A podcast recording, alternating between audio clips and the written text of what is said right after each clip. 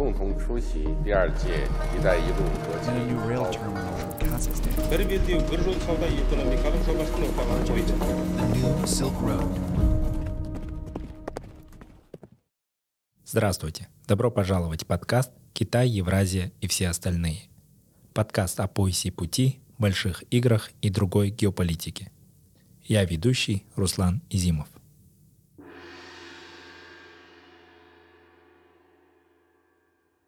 Как Китай увеличивает культурное влияние в Центральной Азии? Наша политическая элита, она старается быть более осторожной в взаимоотношениях с Китаем, так как у нас уже были кейсы, где разразился скандал вокруг ТЭЦ. Китай выделял а, и до сих пор в целом выделяет а, огромное количество стипендий для студентов, но это не только для студентов, но и для представителей СМИ, это поездки для чиновников, чтобы интегрироваться больше, наверное, и показывать и рассказывать в целом про себя, скажем так, преподносить информацию и делиться ею. По теме культурного влияния Китая в Кыргызстане и почему оно а, не имеет такой эффективности, можно, наверное, сказать следующее. Это аполитичность и фокус на культурные особенности, именно если говорить о, об образовательной модели Китая в регионе. По Центральной Азии, по-моему, оперируют шесть а, частных компаний по вот, предоставлению безопасности и охране. И самое большое количество, мне кажется, вот как раз-таки находится в Кыргызстане, так как а, у нас ну, более, наверное, легче в плане конституции, в плане закона. В последние годы Китай стал проводить в Центральной Азии более комплексную информационную политику, направленную на улучшение его имиджа. До пандемии регулярно проводились мероприятия с акцентом на образование и культуру. Выделялись стипендии для студентов и журналистов, организовывались поездки для чиновников. Эти мероприятия пользовались успехом среди молодежи, которая до пандемии стремилась обучиться в Китае, выучить язык и познакомиться с китайской культурой. С введением локдаунов привлекательность Китая как места обучения несколько снизилась, как и заметно сократились другие возможности по посещению этой страны. Но Китай все же не оставляет надежды развивать более глубокие культурные связи с нашим регионом. Например, сегодня посольство Китая в Кыргызстане проводит активные встречи с представителями властей, СМИ, университетами, где рассказывается о важности двусторонних отношений и сохранения мира и стабильности. Вообще отношения Кыргызстана и Китая заслуживают особого внимания. Бишкек, хоть и не является значимым энергетическим партнером Пекина в регионе, в то же время выполняет важную роль транзитного коридора и даже тестовой площадки для апробации новых технологий и подходов китайской дипломатии. Существенным становится влияние Китая и на сферу безопасности в Кыргызстане и в целом регионе Центральной Азии. Например, уже есть прецеденты, когда китайские частные военные компании охраняют объекты инвестиций на территории Кыргызстана. Теперь, когда после длительного локдауна Китай открывается, сняв практически все ограничительные меры, возможно резко возрастет активность китайских предпринимателей, туристов и крупных компаний в странах региона, что совокупно с информационной и культурной стратегией может улучшить имидж Китая в центральноазиатских обществах, особенно в сравнении с Россией. Как политическая элита Кыргызстана воспринимает Китай? На каком уровне находятся антикитайские настроения в кыргызском обществе? Как Китай оказывает влияние в информационной сфере, а также в области безопасности в Кыргызстане? Об этом рассказывает эксперт Академии ОБСЕ из Бишкека Адина Масалбекова –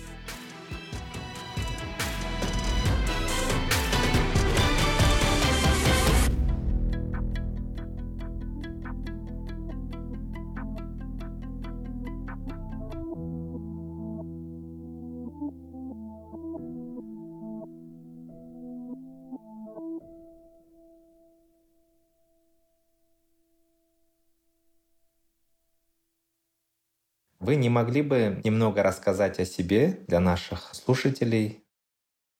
Меня зовут Адина Масалбекова. На данный момент я работаю младшим научным сотрудником в Академии ОБСЕ, где моя а, работа связана с анализом внешней политики Китая. Именно мое собственное исследование, оно проводится с фокусом на то, как студенты, которые проучились в Китае, они оценивают э, политическую структуру и в целом свой опыт э, проживания и обучения в Китае. Но помимо этого, я также До этого занималась и продолжаю заниматься анализом внешней политики Китая а, в рамках других проектов. То есть я работала летом в Soxo Society, а, тоже смотрели и обновляли а, дату по китайским инвестициям в Центральной Азии. И так как мое образование, оно тоже связано с Китаем непосредственно, то есть я училась сама по программе 2 плюс 2. Это была инициатива с китайской стороны вместе с Бишкекским государственным университетом. Потом дальше я поступила на магистратуру тоже уже в Китае, в городе Шанхай, Восточный педагогический университет, где я изучала политическую теорию. И мы в основном там изучали больше, наверное, философские вопросы, но а, на примере вот э, китайской политики, китайской истории. Спасибо большое, Дина, что к нам пришли, что э, рассказали о себе. Как раз сегодня мы хотели бы э, более подробно поговорить Э, на эту тему, то есть на тему центральноазиатской стратегии Китая, именно э, в контексте нашего восприятия, то есть восприятия самих экспертов из Центральной Азии. А в данном случае мы хотели бы поговорить про отношения Кыргызстана и Китая. А в связи с этим, как сегодняшняя политическая элита Кыргызстана относится к Китаю – Э, как правило, в наших центральноазиатских странах Китай воспринимается как источник инвестиций, и разные представители политической элиты стараются выстраивать э, с Китаем отношения, которые нацелены на экономическую выгоду. Да? Но в Кыргызстане, насколько мы понимаем, ситуация, возможно, немного отличается. Еще во время выборов президента, когда Джапаров пришел к власти, были э, различные сообщения о том, что в кыргызской элите действует Э, так называемое прокитайское лобби. Э, в связи с этим хотели бы узнать ваше мнение. В целом, я бы сказала, что правительство, именно политическая элита Кыргызстана, она сильно заинтересована в сотрудничестве. И, ну, во-первых, это не только политическая элита, но и многие в целом широкая масса видят в этом экономическую выгоду, то есть та же сфера торговли. А во-вторых, это еще и обусловлено тем, что Китай является самым крупным, то есть разделяет э, внешний долг Китая, он составляет 2 миллиарда э, от 5 миллиардов, то есть общей суммы.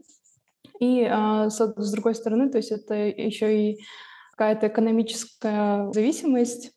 Тем самым нам необходимо поддерживать хорошие отношения с Китаем.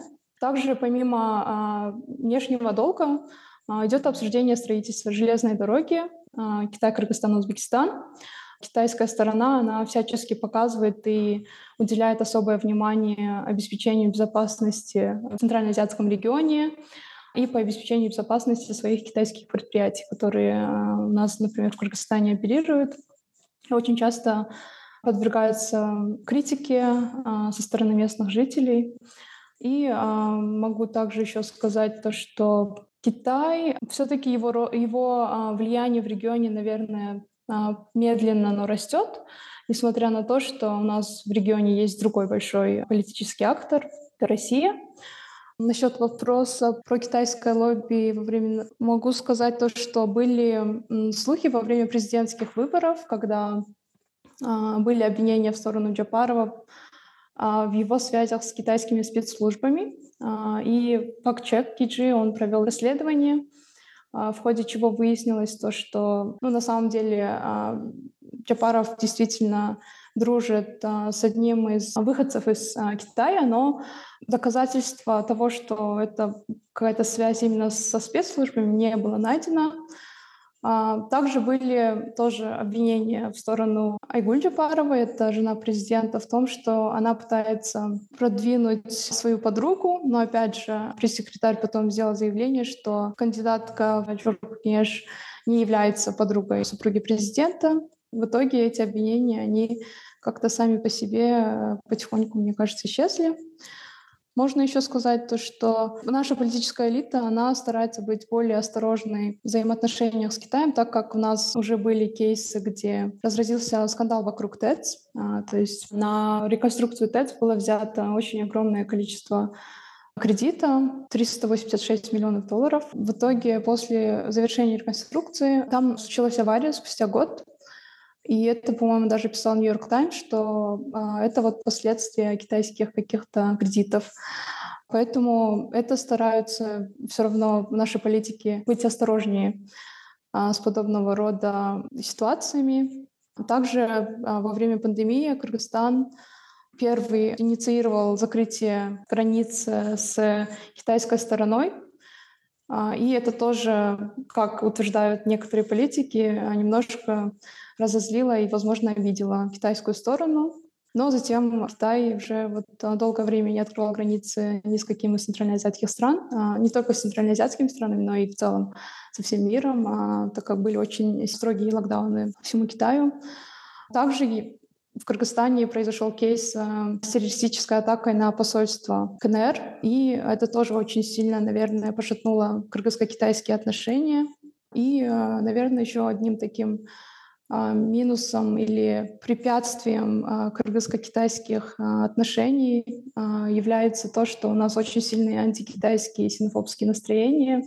И очень часто бывали кейсы, когда на китайских работников нападали. Также несколько лет тому назад были очень часто кейсы с антикитайскими протестами на местах, где оперируют как раз-таки китайские предприятия. То есть, учитывая все эти факторы, все равно, наверное, это больше с нашей стороны. Политическая элита старается очень осторожно подходить к этим отношениям и связям с Китаем. Вот политика Китая в Центральной Азии до последнего времени она не преследовала э, цель разобщения. Наоборот, Пекин был заинтересован в региональной стабильности. Но, как оказалось, у этого подхода есть свои ограничения – Пекин достаточно э, ревностно относится к любым инициативам э, более тесной кооперации пяти стран Центральной Азии между собой, э, не говоря уже о, об активности других нерегиональных игроков Центральной Азии. Да? И вот сразу после активизации региональной интеграции, которая началась в 2018 году, у нас в Центральной Азии Китай стал продвигать формат 5 плюс 1 с участием Китая. Тем самым Китай получил возможность э, без России, то есть не в рамках ШОС, взаимодействовать со странами региона. Как вы оцениваете изменения подходов Китая в Центральной Азии? Какие особенности и специфические изменения наблюдаете вы? Наверное, стоит отметить то, что у Китая с Кыргызстаном а, довольно тесные, уже долгие отношения в области а, безопасности. То есть а, мы являемся одним из первых членов Шанхайской организации безопасности. И уже с того времени, начиная с 2000-х годов, проводятся всякие учения.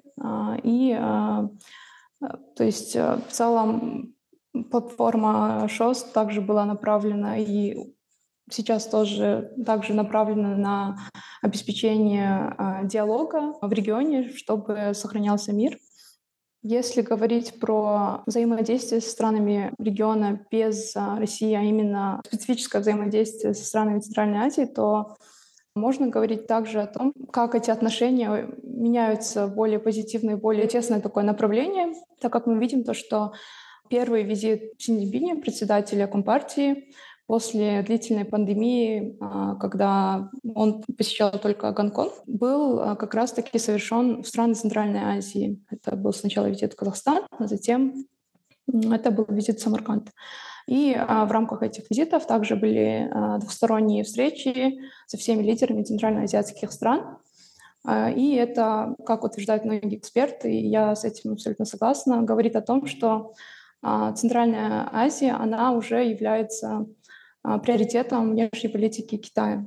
Нынешний амбассадор а, Китая в Кыргызстане активно инициирует встречи с властями, с университетами и образовательными учреждениями, которые как раз-таки имеют департаменты по обучению китайского языка, где она тоже очень часто делает фокус на кыргызско-китайских отношениях, о дружбе народов и о важности того, что необходимо сохранять мир и стабильность в регионе и развивать двусторонние экономические и стратегические отношения.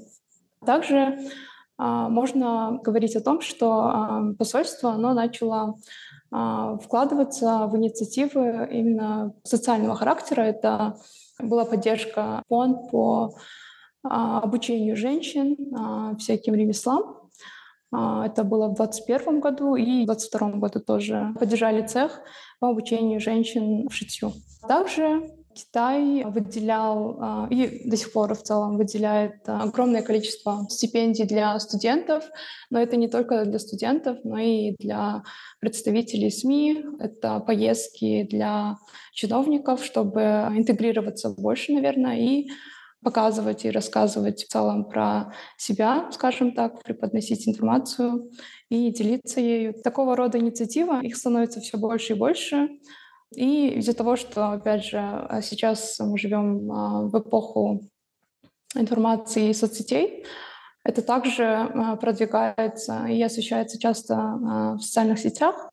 Поэтому видимость уже, наверное, ощущается больше, чем, условно говоря, 10 лет назад. Наверное, и можно также отметить то, что недавно осенью была резолюция ООН по вопросам уйгуров, где проводилось независимое исследование по факту а, существуют ли а, репрессии по отношению к а, этническим меньшинствам в Синьцзяне. И как раз-таки многие эксперты, которые в целом фокусируют свое исследование, свой фокус на то, что происходит в Синьцзянско-Уйгурском автономном округе, также обратили внимание на то, что если до этого резолюции ООН по вопросам уйгуров проводились и центральноазиатские страны, они сохраняли нейтралитет, то после визита Си Цзиньпиня случилось так, что Казахстан и Кыргызстан, по-моему, проголосовали против, то есть они проголосовали в поддержку именно китайской стороны. Все эти факторы — показатели того, как Китай а, взаимодействует, и причем уже более активно а, в регионе в двустороннем порядке. Известно, что российское информационное влияние в Кыргызстане так же как и в Казахстане, остается достаточно широким. А как меняется влияние на эту сферу со стороны Пекина? Например, через какие механизмы работают э, китайские власти для того, чтобы улучшать собственный имидж в республике? И насколько это получается? Я ранее уже упомянула про да. стипендии и поездки, но, а, наверное, я тут э, очень хотела бы сослаться на работу моих коллег. Эта работа была опубликована в Ниваял, Управление настроениями на западной периферии а, и китайская информационная операция Кыргызской республики. Исследование проводилось два года и было проанализировано огромное количество медиа, СМИ, то есть это были также проведены анализы контента инфлюенсеров, а, то есть что они пишут про Китай и как это освещается. И а, они также выделили, что есть такие особенные характеристики стратегии, которые используются китайской стороной. Это включение контента в кыргызстанские СМИ, то есть это кооперация а, с журналистами то а, СМИ-изданий. А, в основном это государственные СМИ. Также участие в социальных сетях, где они то есть, ведут аккаунты или аккаунты своих журналов, то есть это китайские журналы, также а, на территории Кыргызстана оперирует а, китайское государственное медиа Синьхуа на русском языке. Также я уже упоминала про китайское СМИ, которое оперирует здесь на русском языке. Это новое наблюдение шелкового пути. Также есть телеканалы, это Долон ТВ и журнал Кантимост которые работают а, на местном уровне как частные СМИ, то есть они зарегистрированы здесь и имеют а, прямые связи с департаментом пропаганды а, Китайской Народной Республики. Также получают правительственную поддержку Китая. Местное присутствие СМИ Китая, оно укрепляет благоприятные именно, делается очень сильный акцент на позитивный имидж для кыргызской аудитории. И очень часто также есть наблюдение, где посольство Китая, оно предоставляет э, информацию для местных СМИ, то есть там уже идет именно кооперация, а, сотрудничество именно с посольством Китая. И каким образом, а, в каком тоне они бы хотели видеть информацию, так как это непосредственное представительство китайской стороны, они очень часто делают акцент на том, что а, только они могут предоставить самую достоверную информацию, а какие-то другие источники, а, особенно какие-то иностранные СМИ, они не могут а, предоставлять достоверную информацию. И об этом также в разговоре с независимыми СМИ упоминалось, что да, бывали кейсы, когда посольство Китая могло обратиться к ним а, и посоветовать ссылаться именно на китайские источники, а, чтобы информация для кыргызской аудитории была якобы достоверной.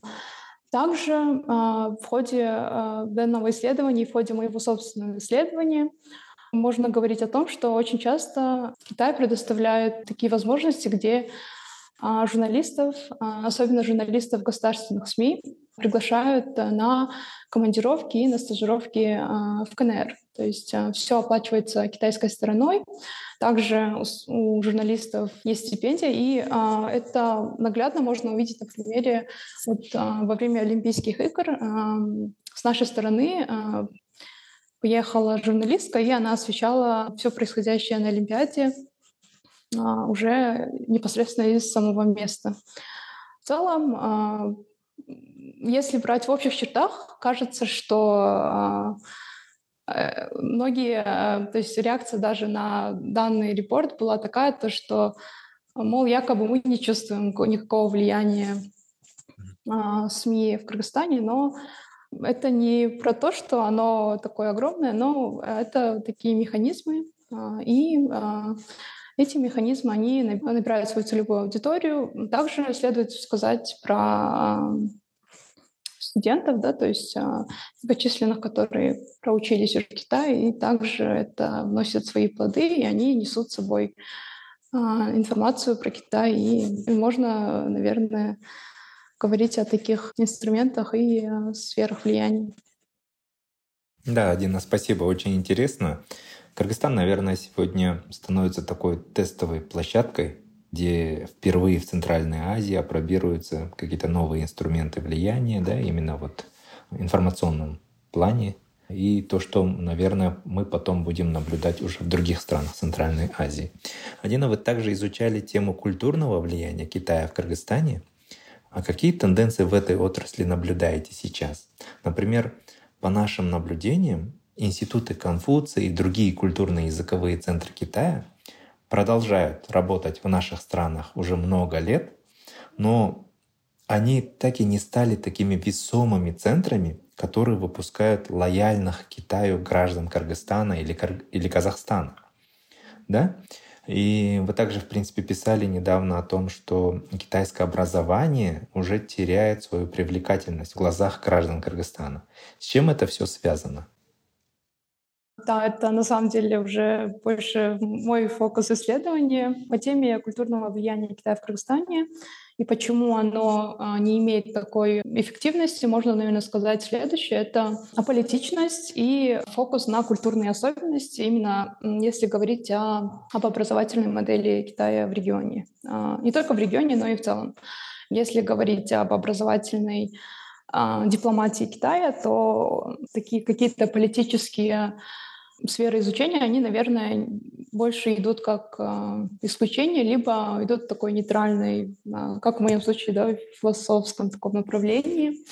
А многие стипендии, которые предоставляются, они в основном делают фокус на языке только. Либо это специальность, которая направлена на выращивание и а, обучение именно а, педагогов, которые будут а, затем преподавать китайский язык. И в связи с этим многие студенты, они сосредоточены на изучении такой истории, да, то есть это пятитысячная пятитысячелетняя история Китая, которая, то есть, опять же, она очень насыщенная. Это какие-то культурные особенности, традиции, в том числе искусство написания иероглифов, каллиграфия. А, очень а, большое э, внимание уделяется именно таким а, освоению каких-то музыкальных инструментов. Это просмотры каких-то фильмов, сериалов. И опять же, если мы говорим про поп-культуру Китая, то есть это, опять же, сериалы, фильмы, музыка, они все в себе несут довольно политичный характер, так как в самом Китае эта тема, она находится под цензурой, то есть а, это очень все сильно контролируется. И а, в связи с, с тем, что Это также не, скажем так, из-за культурного различия, то есть мы все-таки больше подвержены, наверное, больше ну, российской поп-культуре, да, опять же, а, больше западному влиянию в сфере потребления информации. А, эти направления, а, которые предоставляет и показывает китайское образование, они со временем теряют свою актуальность.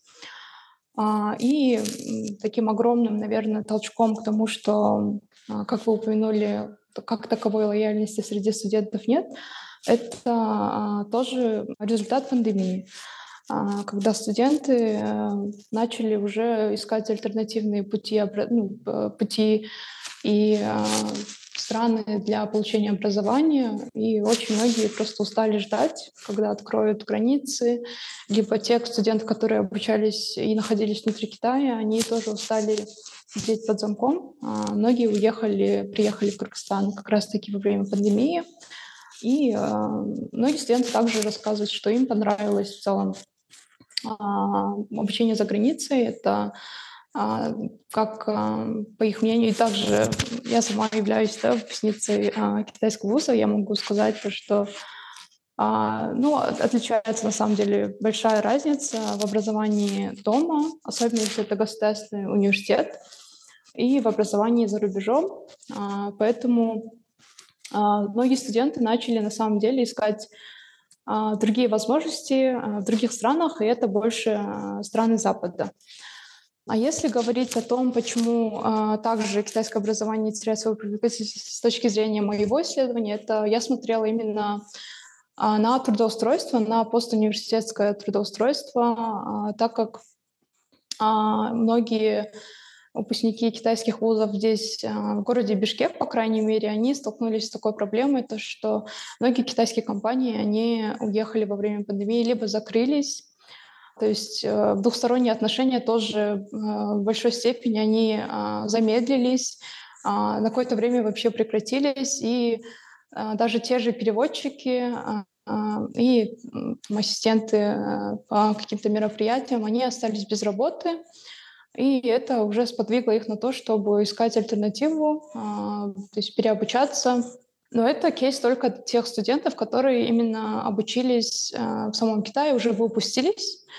А если говорить о студентах, которые до сих пор изучают китайский язык, которые еще не были в Китае, они до сих пор, им интересна мысль побывать там, то есть многие до сих пор а, они пытаются, подают, то есть, э, как э, мне рассказывали студенты вот, э, бишкекских вузов, они до сих пор пытаются отслеживать новости, и хоть Китай и открыл недавно границы, а пока что поездка, виза и регулирование именно по, по вопросу пандемии, а, самоизоляция, это все стоит очень, больших, очень больших денег.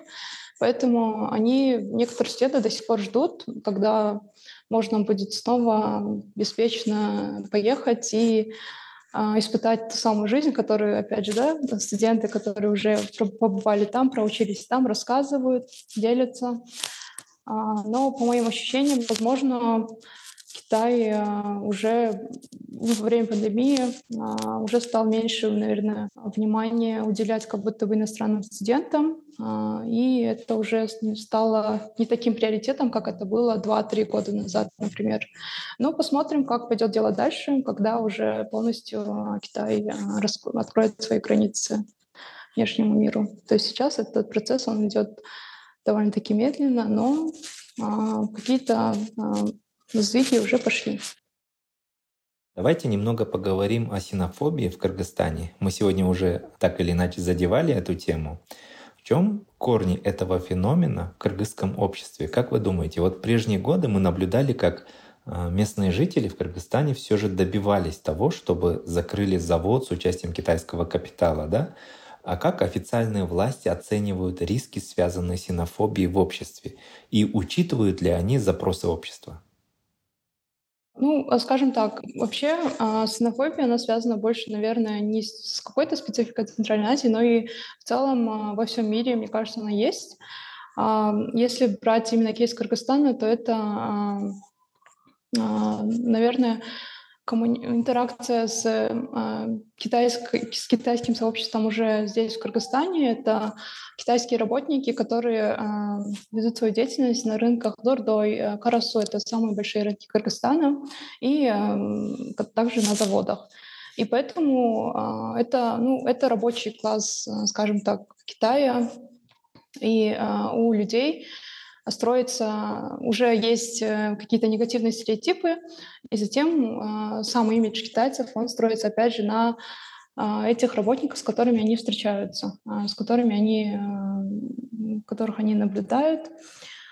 И если говорить про то, как это пытается предотвратить правительство, то это, наверное, попытки, опять же, на, вот в Нарыне, например, Китай э, хотел инвестировать, до сих пор хочет инвестировать в логистический центр, а, и э, местное население довольно долгое время протестовало против этого, и до сих пор оно не соглашается.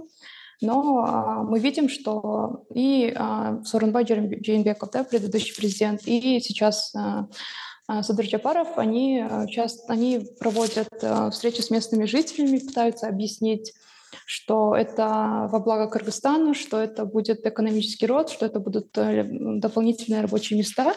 И ведутся такие собрания, где э, людям пытаются э, объяснить, что это на самом деле неплохо, но Некоторые эксперты также считают, что чем больше китайских инвестиций мы привлекаем, тем больше китайского присутствия мы ощущаем, тем, наоборот, сильнее становится антикитайские какие-то настроения. А, и также можно учитывать а, то, что происходит в Синьцзяне, потому что это также вызывает, наверное, дополнительные антикитайские настроения.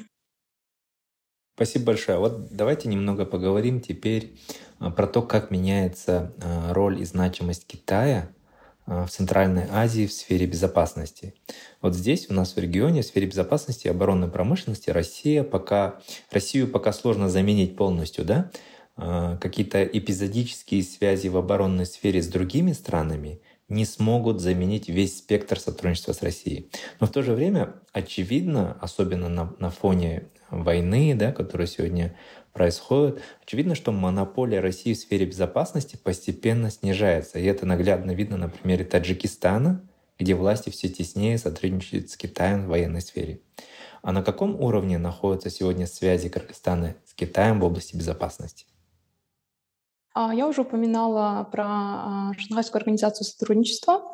А, и то есть в рамках этой программы проводились, по-моему, больше 60 или 70 таких военных подготовок, совместных тренировок именно в непосредственно самом Кыргызстане, где они проводили такие, а, проходились по потенциальному сценарию, и такие сценарии очень часто а, включали в себя а, там, борьбу и захват террористических группировок, которые потенциально могут войти в Кыргызстан да, с, с стороны Синьцзяня.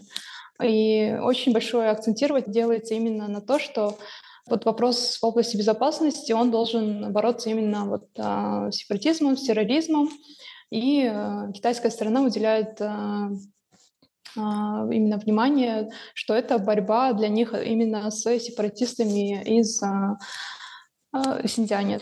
Также а, можно говорить о том, что Китай предоставляет а, оборудование. И вот в 2021 году и в 2022 году также а, Китай а, предоставил военную технику и оборудование для оборудования именно военного назначения кыргызской стороне. И это говорит о том, что как бы сотрудничество, да, как вы уже упомянули, Россию пока говорить о том, что Китай заменяет Россию в этой сфере или в области сотрудничества пока рано, но э, это сотрудничество в области именно безопасности, оно растет. А также Китай э, взял на себя ответственность проводить проект «Безопасный город», то есть это установление камер и именно оборудование в сфере наблюдения. А также Китай проводил обучение по тому, как выслеживать э, преступников и э, особенности опять же, делал акцент на диссидентов из СУАР, чтобы Кыргызстан сотрудничал с Китаем в области именно предотвращения вот, в кавычках, да, а, наверное, террористических этих группировок Кыргызстан за последние 20 лет а, передал китайской стороне а, ну, довольно такое количество диссидентов, которые смогли сбежать из Синьцзяня. И пока это в основном такие кейсы. Также следует а, упомянуть про частные военные компании, то есть это а, компании по а, обеспечению безопасности, то есть это китайские компании, они были привлечены в рамках, в рамках сотрудничества именно по защите китайских инвестиций в Кыргызстане, так как очень часто, опять же, на местах предприятий проходили антикитайские протесты, были кейсы с избиением китайских работников местными жителями. И а, Китаю удалось убедить государство Китая, что а, такая мера она необходима для защиты а, их инвестиций. Уже есть официальные подтверждения присутствия китайских частных военных компаний в Кыргызстане? Военных. Да, по-моему, Oxus, у них есть дата-база по тому, какие предприятия и какие компании охраняются. По Центральной Азии, по-моему, оперируют шесть а, частных компаний по вот предоставлению безопасности и охране. И самое большое количество, мне кажется, вот как раз-таки находится в Кыргызстане, так как а, у нас ну, более, наверное, легче в плане конституции, в плане закона, то, что он у нас такой децентрализованный по сравнению вот с Казахстаном и с Узбекистаном. Спасибо большое, очень интересные мысли. Один, если будем подводить итог нашей сегодняшней беседы, складывающейся ситуации, когда Китай для Кыргызстана и, в принципе, для всех остальных республик региона Центральной Азии становится практически безальтернативным партнером, каким должен быть подход по отношению к нему с нашей стороны? Например, в каких сферах а, мы вот в Кыргызстане и в Казахстане должны ограничивать взаимодействие с Китаем – чтобы избежать рисков и чрезмерной зависимости от него, да, и в каких отраслях, наоборот, э, можно было бы больше стимулировать двустороннее сотрудничество. Какие направления внешней политики в целом нужно развивать для того, чтобы балансировать эти наши связи с Китаем? Как вы думаете? Для начала следует также сделать, акцентировать внимание на то, что у нас мало местных а, аналитиков, да, которые бы могли а, давать какие-то анализы и советы непосредственно администрации президента, либо а, другим органам власти. У нас, к сожалению, вот э, катастрофически не хватает таких как раз-таки специалистов, и многие соглашения и инициативы, они являются результатом двухсторонних встреч э, с китайской стороной. Поэтому, мне кажется, следует уделять внимание больше вот именно наращиванию местных экспертов, которые бы могли оценивать это все. Хотя это, конечно, очевидные вещи, но также нужно учитывать такие факторы, как, например, Китай никогда не прощал какие-либо долги кыргызской стороне, хотя Россия очень часто а, бывает такое, что они прощают какие-то долги а, внешние. А, и если, то есть э, циркулирует очень такое мейнстримное мнение, что Китай это самый большой инвестор в Кыргызстан, но никто не учитывает в этом плане гранты и другую оказанную поддержку, оказываемую поддержку со стороны Евросоюза, со стороны, опять же, США, да, то есть это в основном проекты, которые направлены на социальное развитие, но это также, а, если не экономические инвестиции, но это также оказывает а, а, влияние именно в обучении и э, каких-то процессах, которые помогают местному населению, особенно уязвимому населению, в разных э, регионах страны. Поэтому, мне кажется, а, мнение, распространять мнение или думать о том, что вот, а, мы должны, у нас огромный долг Китаю, и а, мы такая маленькая страна, которая должна или которая а, невольно является таким, а, невольно становится лояльным каким-то лояльной страной той или иной а, большой державе, это неправильно. А, в, моем, в моем видении, мне кажется, нужно работать над а, вот, построением альтернативных отношений. То есть чем больше у нас а, спектров да, сотрудничества с другими странами, а, это уже само по себе, оно, мне кажется, снизит зависимость от одной или двух стран. Также нравится, что в последние годы больше стало, наверное, центральноазиатской интеграции. И я сама очень сильно верю в идею объединения Центральной Азии. И мне кажется, война в Украине как раз-таки начались э, шаги по вот как раз-таки центральноазиатской интеграции. И мне кажется, сама центральная азиатская интеграция, она уже э, довольно сильно э, понизит вот эту зависимость не только от Китая, но и от России, и способствует а, усилению каждой страны вот а, в этом регионе.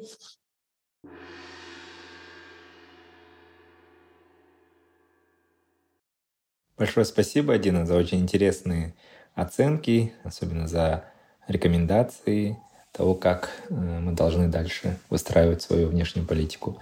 А, с нами была Адина Масалбекова, эксперт Академии ОБСЕ из Бишкека. Все эпизоды нашего подкаста вы сможете найти на подкастинговых платформах Apple, Google подкасты, Spotify, Amazon, Яндекс.Музыка и другие. На сайте Каан мы также размещаем текстовой транскрипт каждого эпизода и полезные ссылки на отчеты, доклады, книги и биографии наших спикеров – Спасибо за внимание.